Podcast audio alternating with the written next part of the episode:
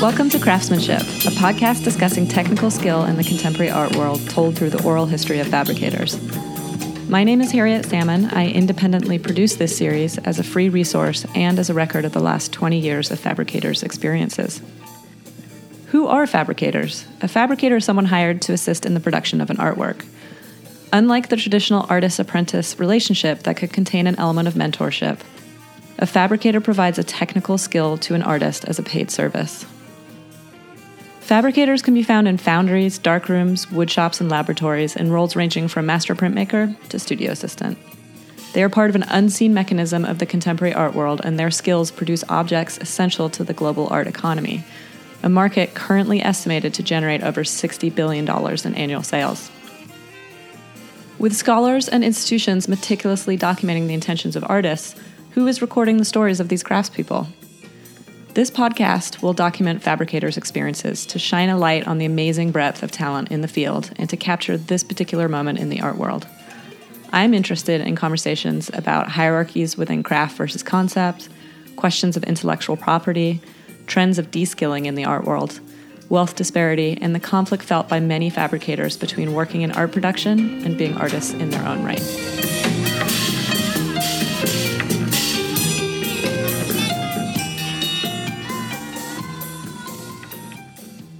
For the eighth episode of Craftsmanship, I again decided to do something a little different. I partnered with the nonprofit Brooklyn Research on a talk series titled Tradecraft, where I interviewed fabricators in front of a live audience.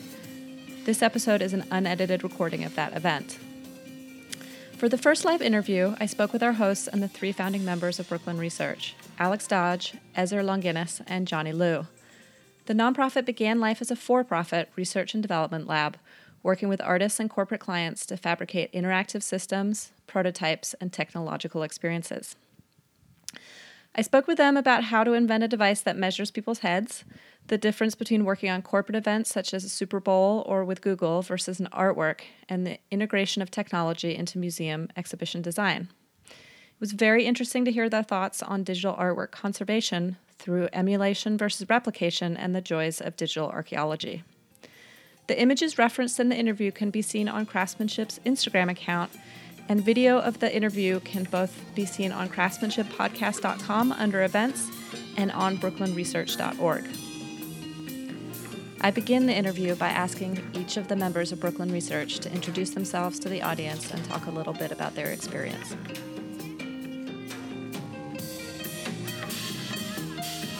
Well, I'm, I'm Alex Dodge. I'm one of the three founders of um, Brooklyn Research.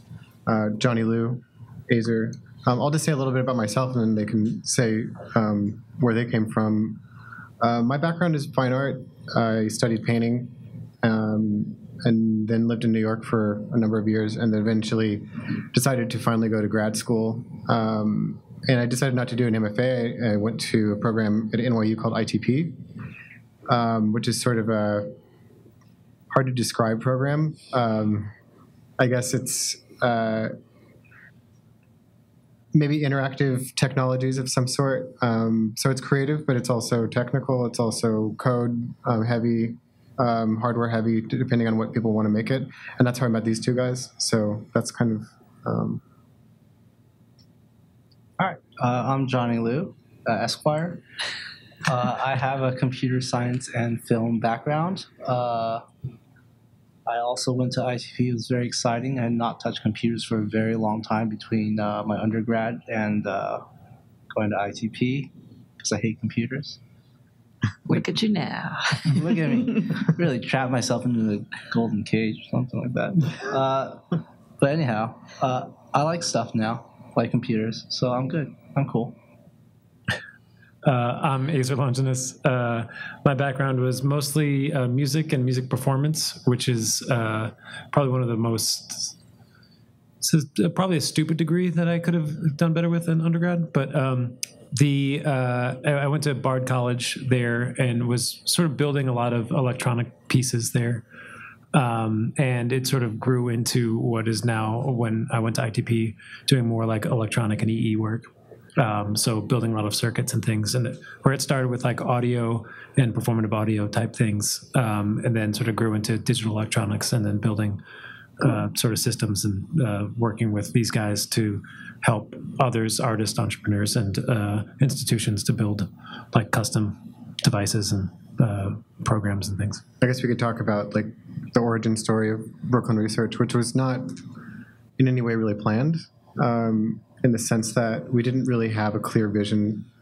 Um, in many, I mean, I, I guess like the the most important thing from the very, I guess, but though from the very beginning, though, there were, were always kind of two entities, like in the sense that there was a for-profit side and there was a, there is a nonprofit side, and those were fairly early on. Um, uh, something that we thought we wanted to do. However, we didn't really understand what the nonprofit was supposed to be doing for a few years out.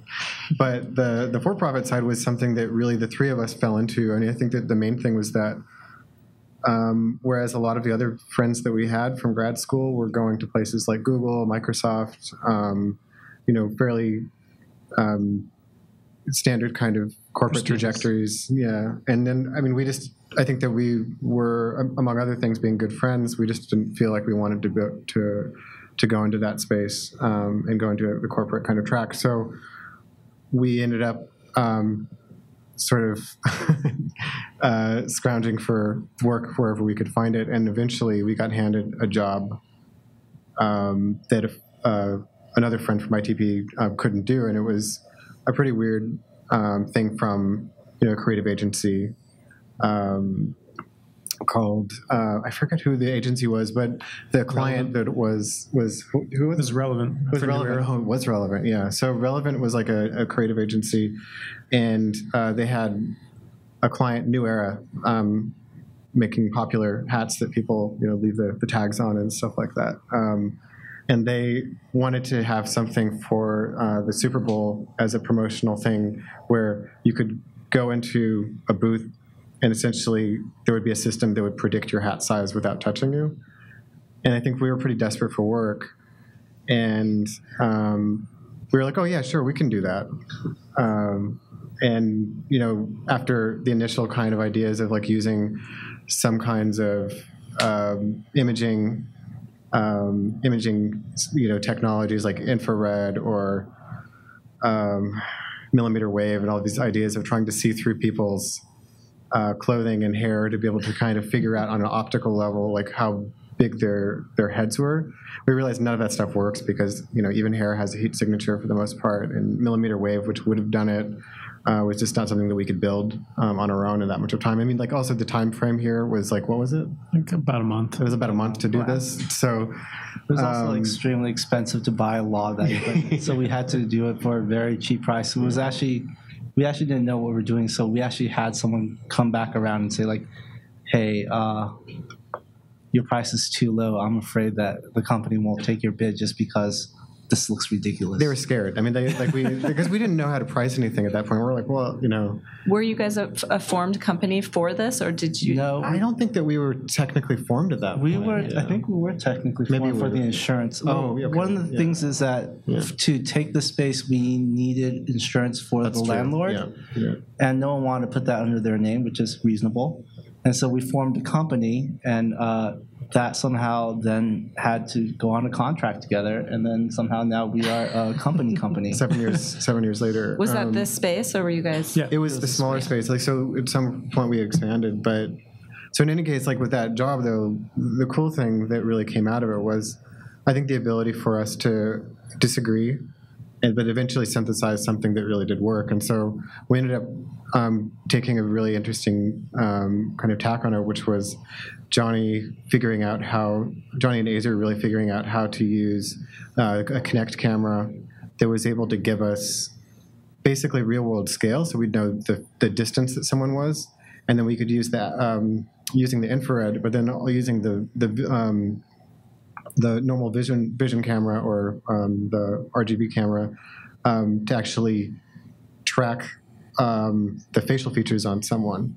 And so now this stuff is actually, you know, many years later, like this is, you know, China and a lot of other people using um, uh, facial recognition to, to get identity and uniques from something like that. But at the time, we took that and because we could get real world um, you know size of like people's eyes mouth and the different measurements between that stuff uh, we found uh, my job was actually just doing research trying to find data sets that were would be usable. So we actually found a what was called an anthropomorphic data set from the U.S. military that had become um, declassified or open to the public. Where do you find these things? So that was so that was actually I think it was University of Michigan. It was on a server that they had, and I, so I was able to just grab the entire data set. And so from there, um, Johnny, I think Johnny was able to take that, and we and we were using an R, which is a, a, a um, It's a programming language yeah, for statistics. for statistics and, and for um, data exploration, really. And so we were able to, to create an equation that would use different things that we could measure with the camera um, and basically do a linear regression to figure out, well, we don't know what the head size is. And again, remember, this is just to get a hat size, but but we could figure out how to measure different parts of the face and then get a fairly good statistical model that would predict their head circumference and it worked like decently within Yeah, like you know fairly like well. plus or minus a half a And there's also a lot of uh, theatricality to it. There's like the entire like screen you're in front of, and then I would like we would take like your uh, a 3D projection of your face and spin it around, and then people would be like, "Wow!"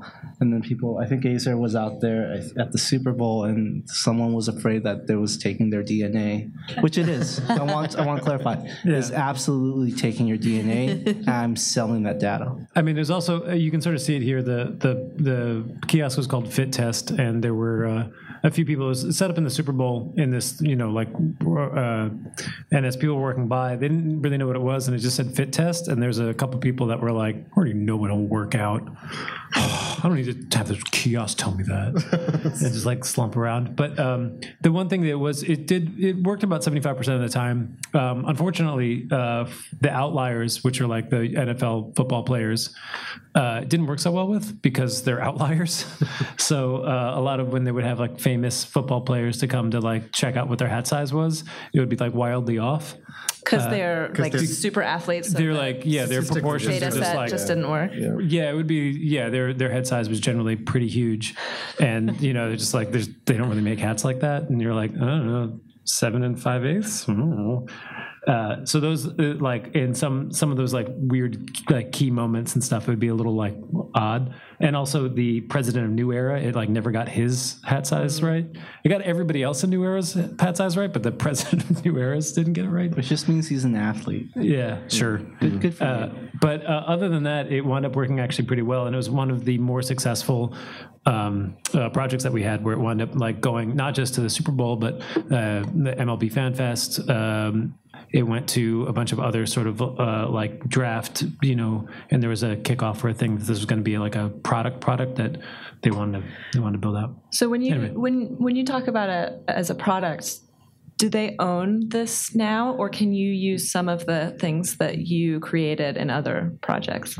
that was i mean i think that a lot of this kind of work you know it's um, on the legal side of it depending on on the contracts that you get they'll be you know explicit that all code base anything that you make all ip potential ip is, is owned by them. But oftentimes this stuff is is very very um, very very loose the way that the the contracts will go where it's like um, it doesn't it's not entirely clear where a lot of that that's you know it just kind of depends on who you work with because we've worked with some people where it's like yeah we can seems like we can take this and keep on going with it on our own It's but- especially true with events because they're not expecting this to have any legs. to that's go right on. yeah Yeah. It's How much short term. of the stuff you work on is event based? I would say maybe about, I mean, monetarily like half, but time wise, maybe like a quarter. Hmm. I don't know. Yeah, I mean, maybe work hours. It's probably clo- uh, closer to half two because a lot of the event stuff is hmm. fairly uh, time compressed. Mm-hmm. So you wind up working a lot harder oh, under a shorter period of time, hmm. where some things are maybe a little bit more lax. Has it ever not worked? Oh yeah, Come time I, mean, of the I- event. I think that's something to be said about like this the, that initial project was it was not easy, but it was also the fact that we had a month and we pulled it off and it was pretty remarkable. And I think that it kind of gave us some early confidence, maybe too much confidence in some ways, because in other subsequent projects, you know, we sometimes they don't work out, and sometimes it's really scary. But, but 'cause, I, yeah. I want to clarify. for the vast majority of the time, it does work out. does. We are very or, or you're able to fix it. and Yeah. we are much better now than we used to be. Not that we're bad in the past. We were No. stellar in the past and stellar now. I mean, making a thing that's never been made before That's by an tough. immovable deadline, you Yeah. can't um, succeed 100%. They should have just moved the Super Bowl date. Yeah, for for this. Uh, yeah, that, that does it does happen where there's where something. Generally, what happens is that it doesn't.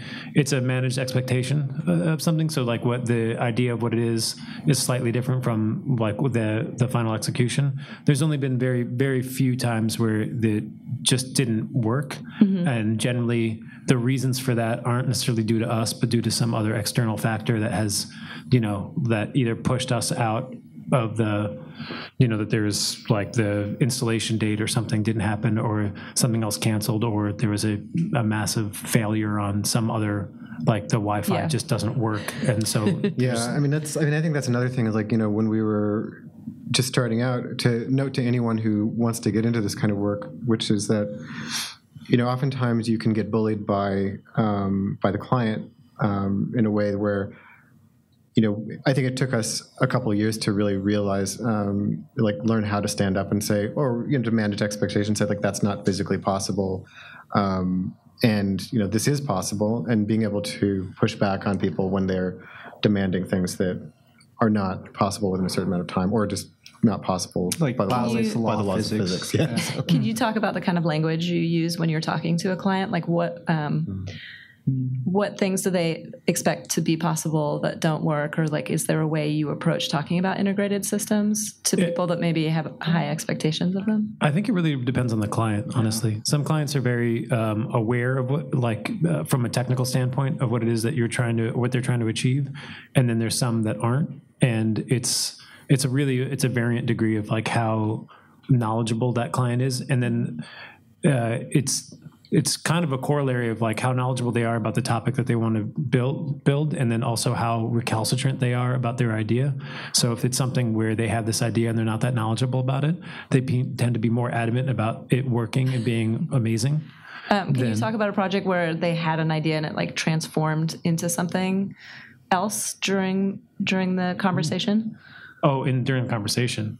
Um, I think we've had ideas where there's, um, uh, and Johnny can attest to this, where we had some uh, installation work, and they were trying to figure out some ideas, you know, of like how they're going to present something, and they've like sort of s- not stolen our idea, but like sort of taken some, you know, whether it be uh, like a projection on fog or something, or like pr- doing something that's like non-standard that we were sort of presented with them with, and then all of a sudden, Well, that's just like straight theft. yeah, Sorry. but like it, it changes that where it becomes as if like this idea that they had that they were like working on for whatever presentation or, or display then sort of morphs into like "Eh, that's what we've always thought you know that kind of um, and it, it's a little bit in the fog of like the conceptualization of like whether or not you know how much of it was like preordained and how much of it was like us sort of pushing them along that that route um, I don't know if that really answers your question. No, it, it does. Also, I feel like it sounds like um, your description involves a longer conversation of like pitching and a back and forth, which doesn't always happen in like fine art fabrication contexts.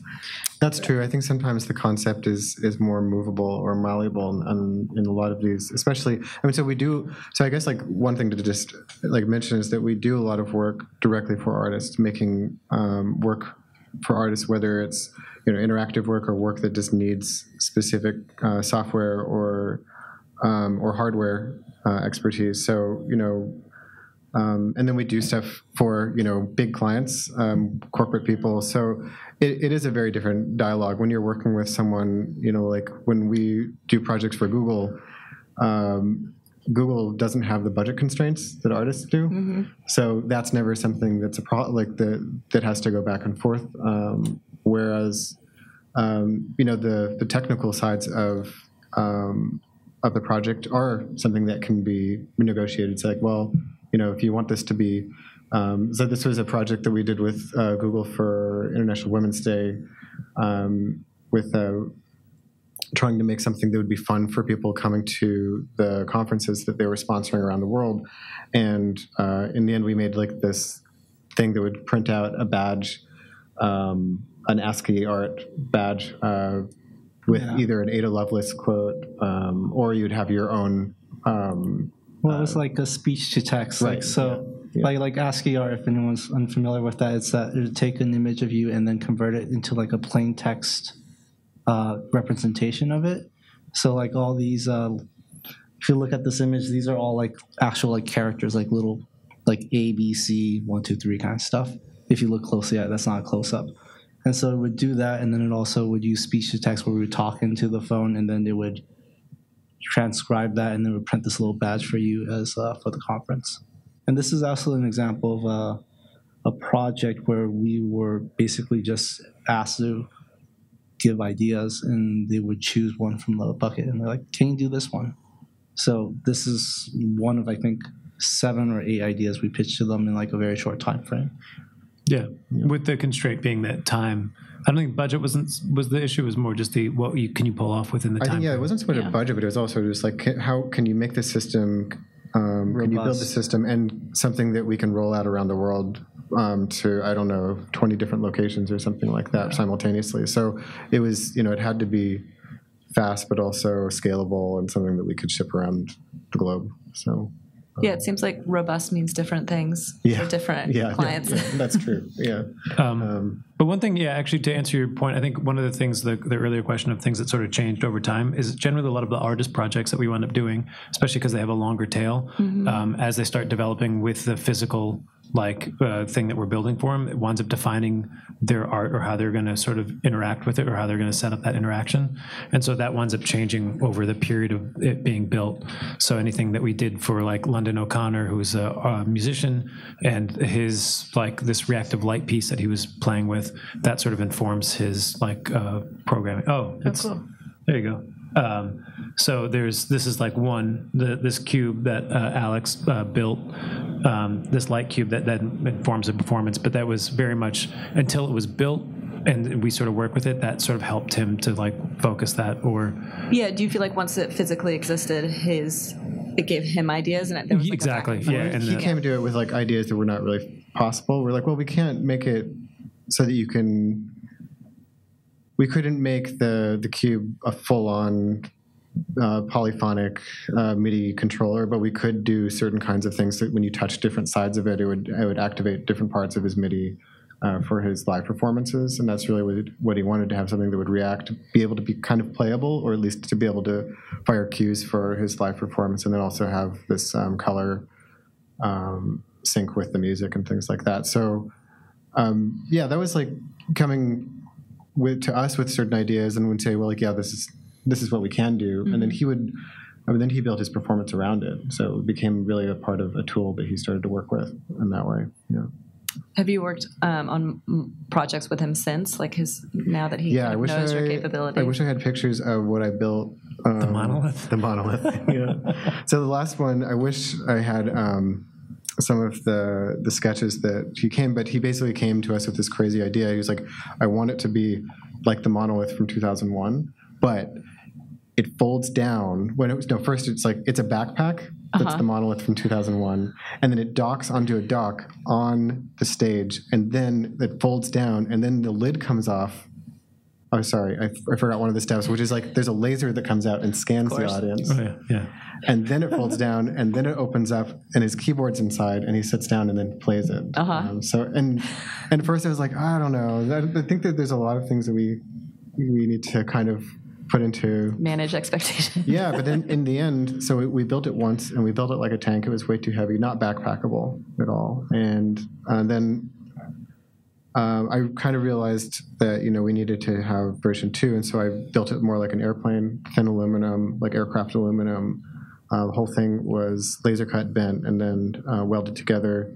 So it was super light chassis. That was backpackable, and it had his keyboard and a whole lighting system inside it. And you know he's used it in live shows where he'll walk out on the stage with these backpack straps and then dock it and lock it in, and then it folds down, and it works exactly the way that he kind of envisioned it to. And it was sort of like he convinced me that that was actually possible because, you know, it just seemed like such an insane idea to do it. And then, um, it, yeah, we built it though. So Do you guys build all the hardware in this space, or do you use? uh, it's pretty limited. Our shop can do. We have a, a small CNC, so I think that uh, a lot of the work we can do tests for. But then when we go into real production, you know, if we're doing laser cut metal, then we send it to uh, people in, in Jersey that we work with, and then other shops in Brooklyn that we like to work with. Um, so especially for something like that, um, you know, I did all the designs and then send them out to different shops, and then have Yeah. it, you know, cut and welded at a different place, and then powder coated at a different place, and then everything comes back here for assembly. Um, but yeah. Um, do you always produce the hardware along with the technology, or or sometimes you just doing the tech? Like hardware like circuits or hardware like Uh, both. okay. Well Ezer's Ezer is has been doing a lot of uh, it does most of the the board design. Uh, so yeah. Yeah, I think we. Th- it tends to be that there's a lot of. Um, depending on the, what the use case is, because sometimes it's very it's a very limited use case or very like weird like ask of what they're, and so there's no there's no one unit that sort of makes it happen, mm-hmm. you know. So like it might be something for IT cosmetics, and they want the room to like, you know, oscillate in different red colors, you know, with these big dials that they have, mm-hmm. and like in theory, you could figure out some weird DMX system that you could buy that could sort of do it, but it also has to fit within this container and this thing, and it winds up like, yeah, you just build it. Uh, and so you wind up a lot of times, not because like I want to be a hero or anything. It's just that like it's the only thing you can really you want to. It ha- sort of has to be custom. Or um, if we did something for I don't know what the next slide is. I don't know. Well, if I we mean, I don't know. I could pull up Shire or something. Oh yeah, if you have the Shire one where they they wanted a um, a matrix style. Um, oh no, Shire the I one that was also uh, I think the other one. No, Abbott Cosmetics was the or Abbott um, Chemicals was the jump sensor one. But um, yeah, the uh, Shire. Uh, which is up here somewhere. So Shire was show- like they they wanted. So this thing was Whoa. completely um, done in house in terms of um, the 3D printing, the, the hand finishing, and these were like these sort of headsets that would take pictures of your um, of your iris, and then do these uh, visualizations. This is all for a um, uh, it's like it was like eye, a pharmaceutical that was doing like um, eye drops, and this was like this whole event that they did on the High Line. Um, Wow. And so we built this crazy eye camera. So it's Um, taking the pattern of your iris and then producing a design from it. It would or- do like Yeah. a color sampling of that, and then Okay. create like this um, visualization projection on um, this video animation. So this is like a basically. portrait of Yeah. the person. Yeah, Yeah. roughly. Okay. Um, but that was something that was like you know completely customized um, to be able to do that, and a lot of and that was a project that involved heavy on you know on Ezer's side doing the um, uh, the, the actual circuits uh, to make the the lighting actually work, and then on me like doing all the optics, which was a lot of work to make that. Um, and actually, but then you also have this this real um, physical level of interaction design to make sure that people look in the right place to take a picture because people are going to look all over the place unless you give them like this visual cue to look here so one eye would be looking at a logo that would give them the, the visual cue and then the other eye would have a camera um, flash a, a light in it and take a picture really quick um, and then give you a good reliable um, iris picture know. Can you talk about um, how you made the decisions for the visual based on the like what was the relation? I mean, mostly it was just like getting something that was central. So you just had to have something that was illuminated in the right way, and then people put on this thing, and then your intuitive. Um, I think that there's also uh, verbal cues that people give. Yeah. It's like look at the logo and then press the button, and then stuff like But the that. pattern that Oh. was made from the iris, what, what were the rules? we didn't actually do much of uh, the actual software. Okay. So we did all the hardware on that. So that, So that for- was you know. Yeah, a lot of projects we were like on one portion of rather than the entire thing, and which portion we do, whether it's hardware, or software, or electronics. that actually varies quite a bit project from project. Sometimes we do like the whole farm to table. Sometimes we're just doing a portion of it. Is there um, a project that you did? I love the term farm to table, farm to table that you could talk about. Uh, the Google one with the that one was definitely the entire project, which was I mean it was the ASCII art one In terms of like Right. creative to um, Yeah, that went from actually pitching the idea to actually finishing it. Yeah. The entire thing.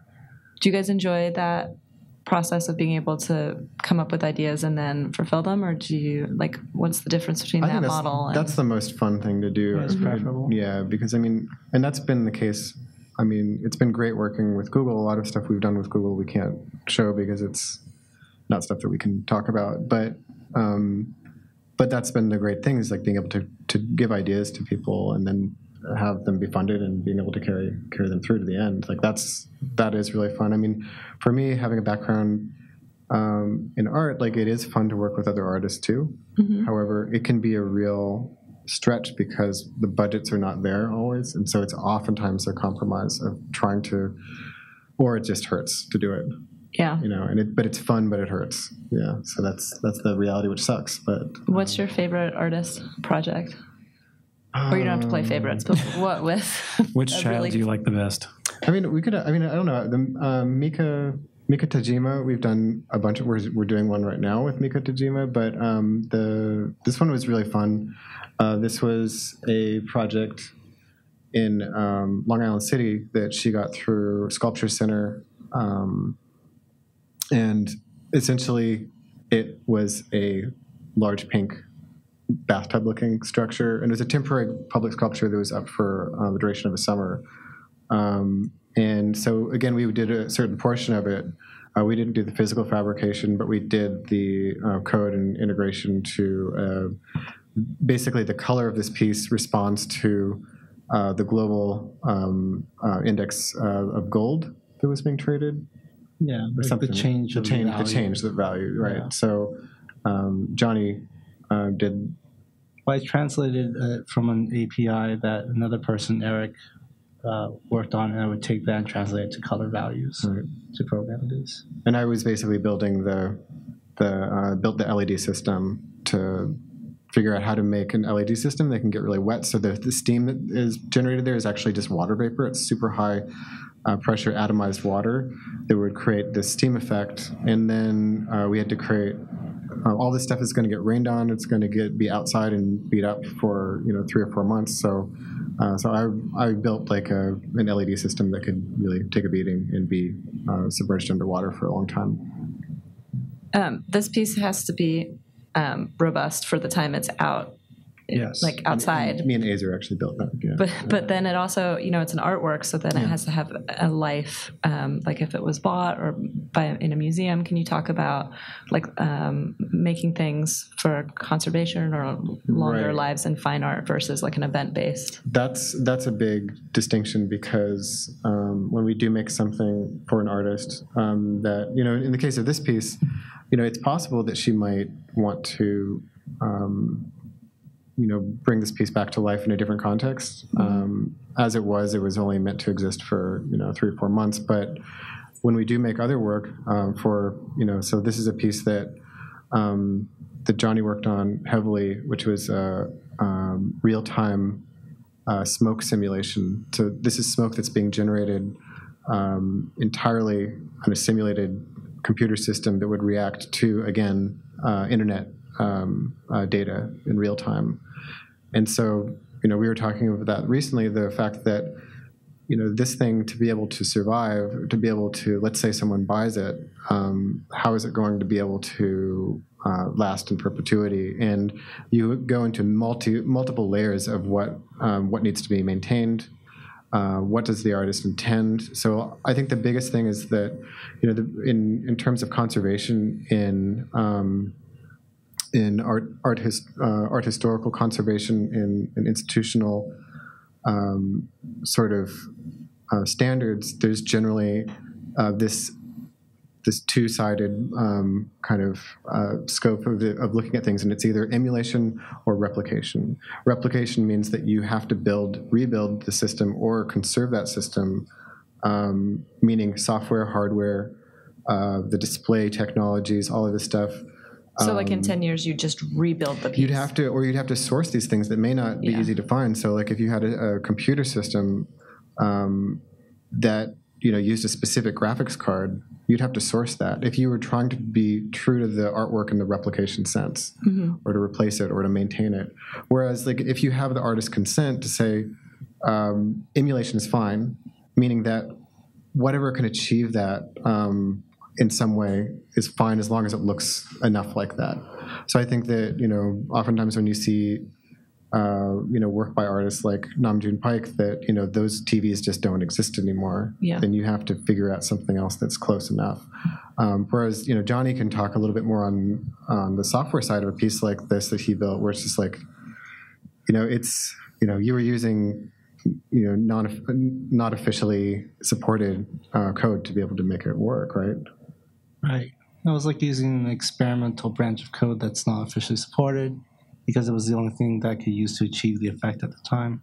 What does that mean if it's not officially supported? Like it was never widely released. It's just something that basically a company decided that they wanted to experiment with this. And so I found it and I started experimenting with it. It was the only thing that could get me the results I needed at that time. The problem with that is that like two, three years later, this is much easier to do, but the code is stuck there. And if I wanted to upgrade that and change it over, it'd be an extremely large amount of work and it would also be slightly different in a lot of small senses. It's just what are some of the small, It's just like like, like um, like different operating system? Can you talk about it? yeah, about it's like, different op- uh, so there's like a lot of layers. There's different hardware, which is like the computer itself. There's different operating systems and like which version of like what operating system you have. There's different versions of the code that's built on, and then there's different versions of like other kind of libraries, I guess the code uses that are no longer supported. So you have to have all these versions kind of aligned because they're all built for a specific time period and a specific kind of version of each other. I mean, it seems like that problem is universal, not just in like fabricating for a client, but like all technology. Are they constantly Definitely, I mean- chasing the moment that it was made in? Well, I think one thing to mention about like this one, that the code that Johnny was using is coming from uh, technologies that are built for for gaming, for video Oh, yeah, gaming. this because is the Unreal Engine. It's Yeah. based off the NVIDIA graphics card, and it's Yeah. basically it needs a certain kind of graphics card and a certain version of it to run. And the way that I think some people are trying to conserve works like these are purely digital works is through what's called emulation, which Alex had mentioned before, which is like you are literally trying to mimic the exact kind of chips, like computer chips, and the way they relate to each other on a software level. And so, like, there's like a lot of Super Nintendo emulators. Some of those are great because they are so accurate that, like, when you're playing a game and the real Super Nintendo game would actually start chugging because there's too much things going on, it would like slow down, would flicker. These emulators also replicate that because they're basically constrained to act as if it was the actual system. so for like a layman like me, Yeah. so you have a very powerful computer that's creating a controlled environment that Right. mimics the controlled envi- environment of the Right. hardware and software of the time that you made the thing. So Yeah, it's like it's- a mini machine. A machine that replicates as many attributes of that other machine as possible. Okay. So it's actually like it's much more complex of a program because to mimic all these different hardware features going on is actually quite a bit of work. Yeah. But is it less work than making the whole piece again with current technology?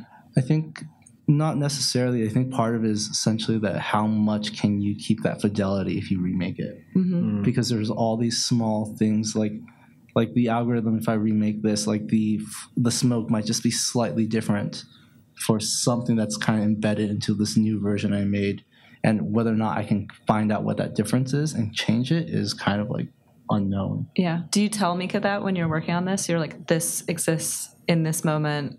Yeah, I did. but I c it'll be hard to recreate it five years from now. Well, what I do is like I have a document and then I do backups of things and I try to list uh, what I was using at that time. So if for some reason, like a hundred years later, someone was like, "I really need this thing right now," uh, which, uh, sorry, that was too sarcastic. Someone might really need this. Yeah, it's like that happens in art. Uh, yeah i mean but also like i think there's also interesting to back off another level and just like talk about the power politics and economics of what goes on between these things because you have to understand that you know these technologies being made for video games video games multi-billion dollar industry mm-hmm. they have certain things that are driving the development of these technologies that are not necessarily aligned with artwork or someone's specific artwork. So you can see how those trajectories and paths will will go in one direction or the other, and why it's very it can be very difficult to maintain something that is kind of sidechained or piggybacking on a technology that's not necessarily meant mm-hmm. to to do that. So I mean, on the other hand, it's also kind of nice that it is using commercial technology because if these like yeah. built like multi-million dollar games, if they are to be preserved, I could probably maybe piggyback on parts of that. that's very true. Yeah, Otherwise, if this is completely like proprietary, like I made this up, like from like scratch, no one's gonna go look at it. It's like, oh, I'll make this again. No one will care. it's true. I mean, like it's also like I mean, there are benefits to open source versus you know profitable, you know, commercially backed um, software projects. You know, it's highly unlikely that Photoshop and Illustrator, for example, will not exist in 10 years. But, you know, um, an open source project could very well just like run out of community and it just might go nowhere eventually. So it's, uh, it's you know, there's also that. Yeah, support your open source friends.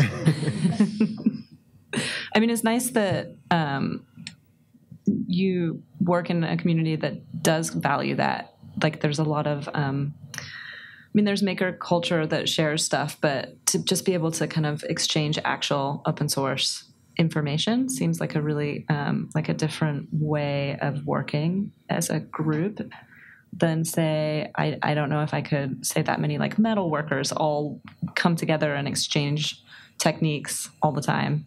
It's not such a like community based group of people, maybe. I feel like there are a lot of like websites now that are like YouTube videos of like some snotty like 17 year old telling you how to do like really technical stuff now though. Yeah. It's very exciting. Like like here here's how you make like slime. I was like, oh nice. I watched that one with the Elmer's glue. And, Oh yeah, my god, I it's good. love slime. But there's also, I mean, there were like guilds and things like that that, Yeah. that sort of existed that were uh, precursors of, of that sort of open source. But they're more protective, like guilds. Yeah, but I mean, if you were a metal worker in that metal work, like if you were, you know, again, there's there's and there is, I think, some some degree of that that's still within, like, you know, there's a lot of like collab spaces or other other places that are sort of open to like uh, that sharing of knowledge and not being that protective of like how you want to building or from a fabrication standpoint. Yeah, it not- seems like it's becoming more popular recently. Again, maybe. Um, But some of it's also just like the limitation, or like not limited, but the your just your innate ability of to. Some of it is just it's out like how good are you w- with your hands at building, at you know craftsmanship or I mean, you know code also has a special place because it's like it's so easy to transmit that, Yeah. copy and replicate that. Whereas a lot of like any kind of physical handiwork or anything that requires like certain kinds of materials, um, that's less accessible. yeah. If you don't have the tools to do it, you don't you can't like you can't be a luthier just from you know like copying and pasting. yeah, you just from YouTube. I mean, hearing you taking a data set from University of Michigan, you don't have to go to the University of No, Michigan. yeah, You can just um, find it. and that wasn't the only only data set. Like I mean, it was just you know like in that for that project, I first found another an alternate data set that the CDC had. But in order to get anything from the CDC, we had to like go through so much red tape of filling out Huh. you know forms of you know disclosure forms just to in order for them to to give us uh, facial uh, 3D scan data, which it would it would have probably not been as good anyway. But so, but yeah, you're right. Like there is a lot more stuff that, that is accessible. you know. What other places have you guys found stuff Uh, from? I mean, like the gaming, like uh, gaming Oh, graphics, like and like non-standard. universities. Like you mean like non-standard Mm-hmm. uh, uh, methodologies to uh, achieving your ends. I mean, like JSTOR or something. Don't. I don't know. I mean, it, some some of it's just like upcycling stuff. So there's some some products, or at least from my standpoint, there's some things that are like there is like one time I we did a project. I don't think we have it on here, but there's a Helmut Lang project we did that they wanted to have um, track people that were going in front of their store. This is when I went out to LA. Um, and uh, they had some issue where the lights weren't strong enough for whatever reason that they they spec some lights for it and they weren't strong enough, and so then we had to run around and we wound up I wound up running around to this like guitar store, and it had this like crappy MIDI uh, device that they they got there, and I was able to like rip it apart and then use it for their like lighting controller, just because I knew that like you could sort of upcycle some of the stuff that this you know twenty dollar part would allow for. Uh, this like tech thing, and so then I could take that because I didn't have anything there. So there's some stuff that will round up like by you at least from my standpoint, I can just steal something from something else sometimes, or in a, in a pinch, just like get you know, take something that doesn't wasn't meant for its original purpose, and then like get it working for that. Yeah. Are you um, are you guys ever brought in on projects like say an artwork that needs to be changed or like a like a s- second or third stage? Definitely. I mean, I Yeah. I won't name any names, but because it's but it, there, there, uh, oftentimes, especially if it's artwork um, by well well known artists that um, are uh, electronically based, but you know are maybe not taken care of or conserved um, in the best way, then you know they have to call someone to fix it. And so that's been a really difficult thing is to come in and look at other people's work. Uh, oftentimes, uh, companies that built it or have gone out of business and they left behind different versions of software and you're not sure really where to start. Um, and one level, it's like doing a kind of this digital archaeology, waiting, like going through um, things to figure out how they work. So that can be very difficult to figure out someone else's Yeah. work without understanding fully what they did. Can I ask what digital archaeology looks like? Like, what do you? It's like getting onto a computer that's one day running a version of like Windows 2000 or something like this, and um, you know, a lot of time in uh, in log files, looking at what's um, system logs and other kind of specific like software logs to figure out what's not working or. uh, And then making a lot of guesses of how it was supposed to work. so, do you guys have computers that run really old? Well, oftentimes, like you find these things, and they're still just. I mean, again, this goes back to, to Johnny's point about uh, ancient software and, and operating systems. Is that, you know, if you're a collector, um, I I don't want to dissuade collectors from collecting this kind of work, but when you do, please understand that part of it is it's almost like having a pet or you know a living kind of uh, um, entity that you have to main you have to take care of it. You need to upgrade it constantly. You need to maintain it in a way backing up, up um, the systems in a way that can be uh, restored. Um, but for the most part yeah especially upgrading your operating system to a new version upgrading the whole system to a new computer maybe once every five years Wow. at the minimum something like that so it's a huge investment buying the artwork uh, initially you know. I, but though that comes with its own risk because if you upgrade your hardware, you can No, actually break everything. Going So- again to that, yeah. So So I think part of the thing is the most important thing is, act- is really to do the documentation, like write down what Right. the what the version of everything you have is, what the configuration of everything you have is, because at least you can maybe one day someone can come back and configure it. So, do you give like a document when Yeah. you work on a piece? You're like, this is your cheat sheet. Yeah, This is your like instructions for the wall drawing style. Yeah. and good comments in the code, you know, that's always important. So it's like really important to have that because anything slide up. So like if you did upgrade like every six months, it's very possible that one upgrade will break everything behind it. And then at least you can step backward and try to Hopefully, yeah. hopefully, yeah. But I mean, I think there's also I've heard kind of the other bookend to the conversation that some artists are just like, that's the piece. Yeah. And it's in the gallery, and like Like it a planned obsolescence. Well, Yeah. also like paintings don't last forever either. They they also don't. be I mean, destroyed. they, so- I mean, I think that maybe that's another way. That's another way to conceptually approach it. Is saying like, it's true. You know, oil paintings crack over time.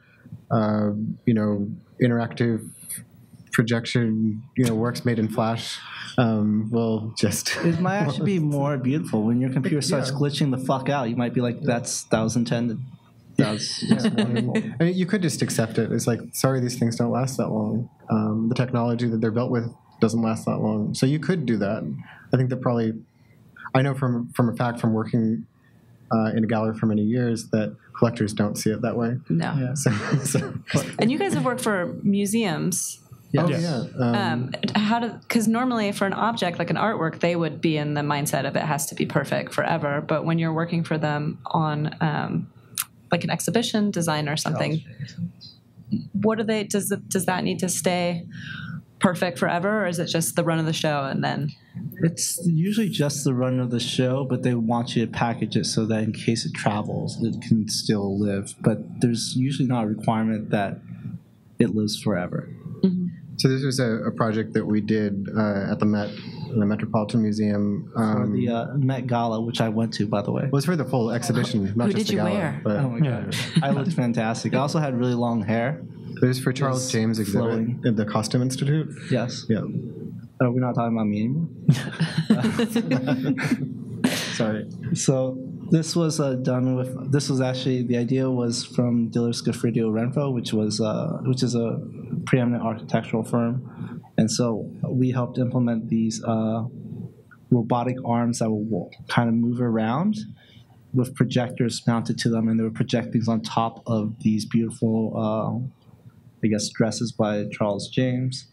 And then on the bottom there would like be information displayed about it. And sometimes it would like pretend that the projector was a camera and there were these beautiful renderings on the bottom. So it would like set at certain places and then it would kind of like focus your attention and project onto that dress and kind of show you like maybe like a kind of idea of like what the skeleton and the like the ribbing the dress looks like and stuff But it was like, I, I mean, I think you're understanding how like complicated the work you were doing was because it, I mean, it was kind of a beautiful hack because what was what was happening is that you had a video of uh, an image that was being projected on a 3D object like a dress, and that had to be space warped so that it would look like it was scanning the dress and revealing something underneath it. Uh, his dresses had tons of crazy boning and structure that was in there, and so it was almost like the projector was acting as though it had like this x-ray vision through the dress. So that had to be the video had to be um, accurate in terms of spatial accuracy of the way that the projection was being distorted on top of a 3d body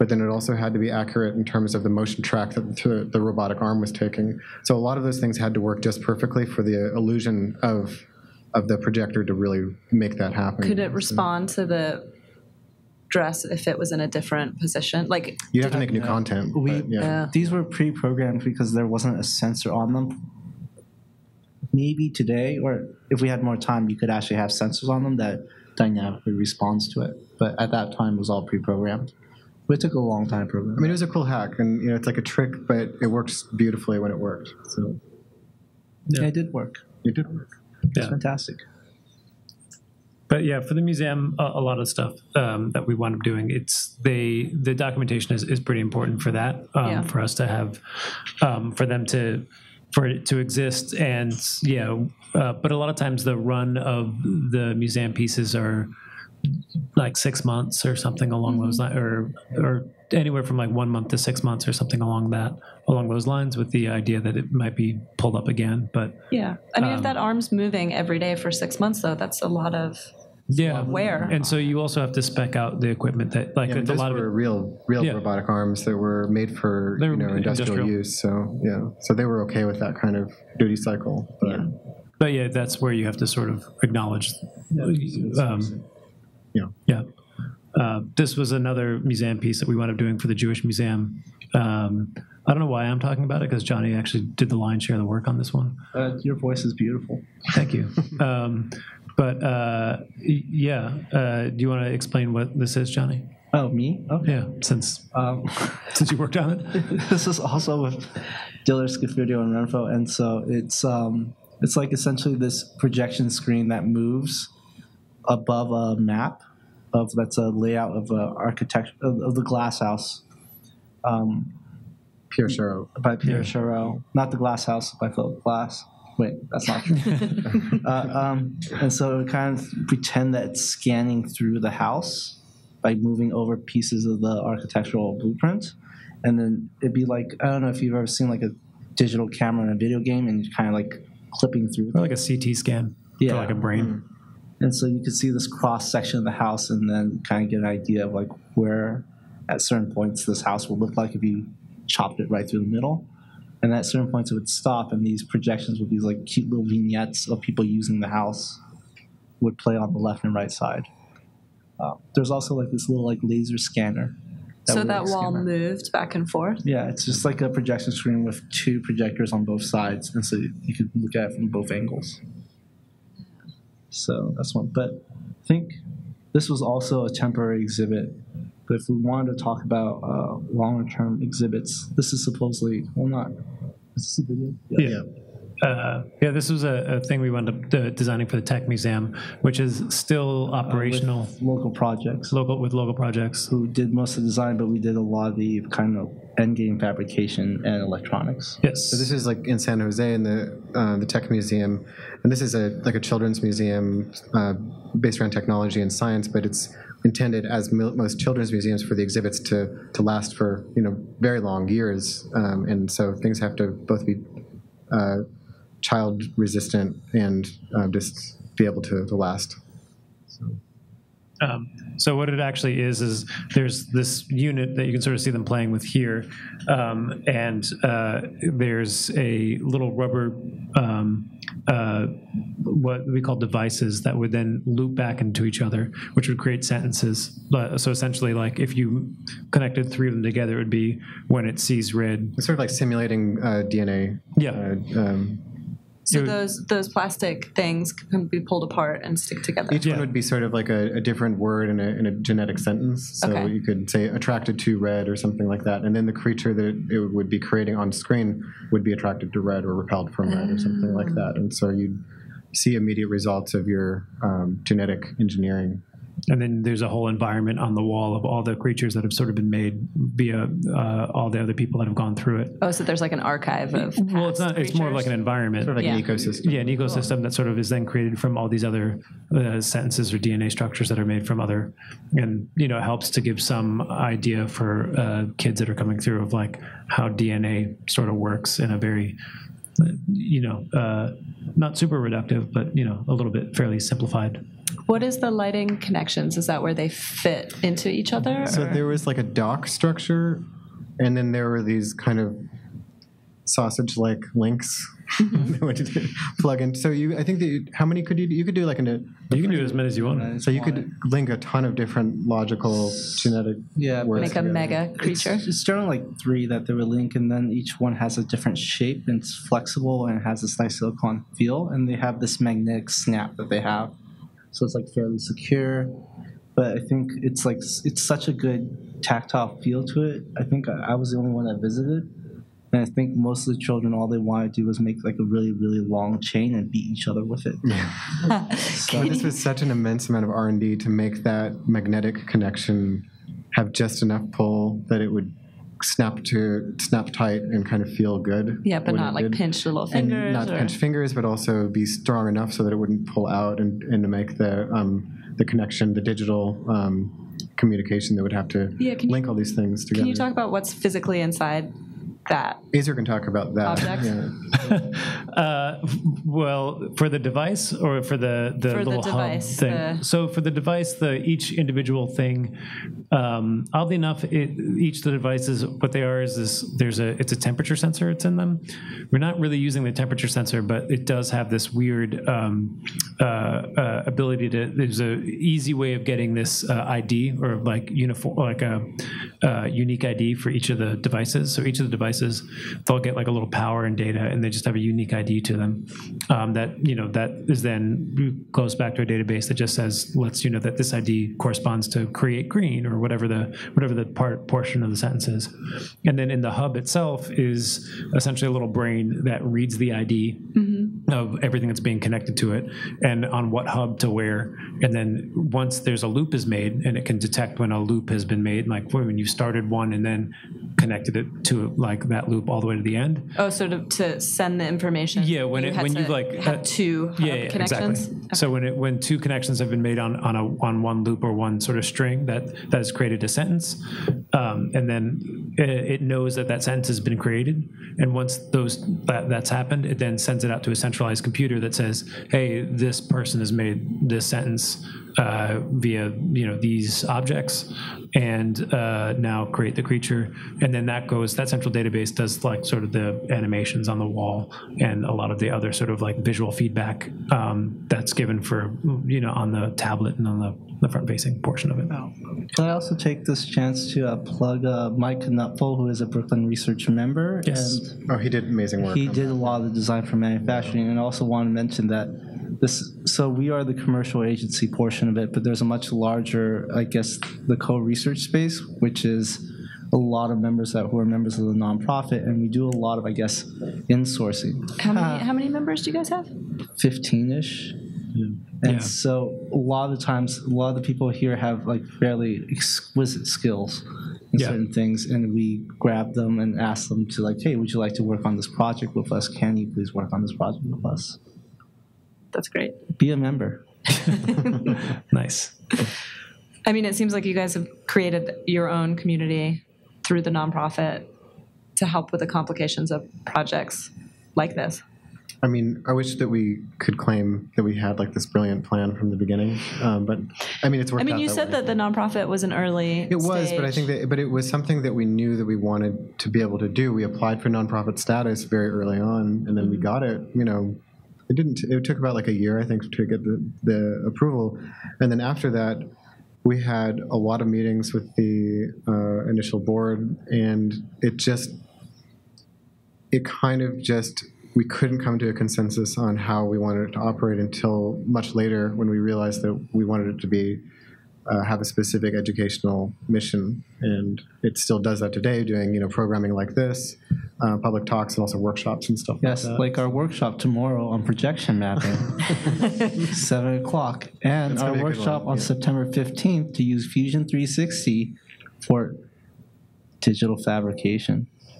I mean, do, Wow. you, do you guys see the this kind of outreach as not being available in other places? Like, where do you see the nonprofit um, space being in like a couple of years, ideally? Like, I think one thing we've all wanted is well, one thing that we've talked about is we want to do more kind of independent research projects or like group research projects. I don't mean independent in terms of like one person. I mean independent as in like kind of going along a trajectory that's a little bit less well traveled and trying to use uh, kind of like n- fairly new recent commercial technology and try to find ways to do interesting things with them. a, a layman question: In that scenario, is there a client or are you self-driven? I would say hopefully self Self-driven. I mean, self-driven. I mean, the client is humanity. Um, Always. But there could be like some like benefactor or somebody It that could. would I mean, I think we've come up with different models, right? Like Yeah. where uh, what we would we've kind of dubbed research groups in the theoretical is that these are groups that have a, a mission in a specific kind of problem space or or discipline. And you know the funding from that is either going to be something that we have to write grants for to get funding, or it could be privately funded through an institution or corporation or or a wealthy benefactor. yeah. um, but I mean, like, you know, for, for me, like, I have my personal interests in um, wanting to, to start like a print research group on print technologies because I love making prints um, and using as much new technology to do that. Johnny has had some really interesting ideas uh, about um, translation, uh, machine learning, and, and translation technologies for um, making people talk to each other that couldn't talk to each other in interesting ways. Like physically can't talk to each other, or Uh, no, I mean not necessarily physically, but yeah, that could that could be there. I don't, I don't know. I don't know if I'm supposed to expand on that. if you want to. Oh, it's gonna be great. Okay. So yeah, I think that that would be an ideal is if we could um, be able to support things like that. Um, um, With a with a membership community. with, I mean, I think the membership. I mean, I, I think it's also the way that we've kind of uh, envisioned that as a future prospect is something that um, anyone could potentially come to us with a proposal for a research group. and then if it's something that we think has, you know, that feels credible or viable in that way, and that something that we think that we could be behind and try to help get funding for, um, then we'd love to be able to facilitate that and, and foster that kind of work. Um, but you know. Cool. Think we're about time. If you guys have any questions.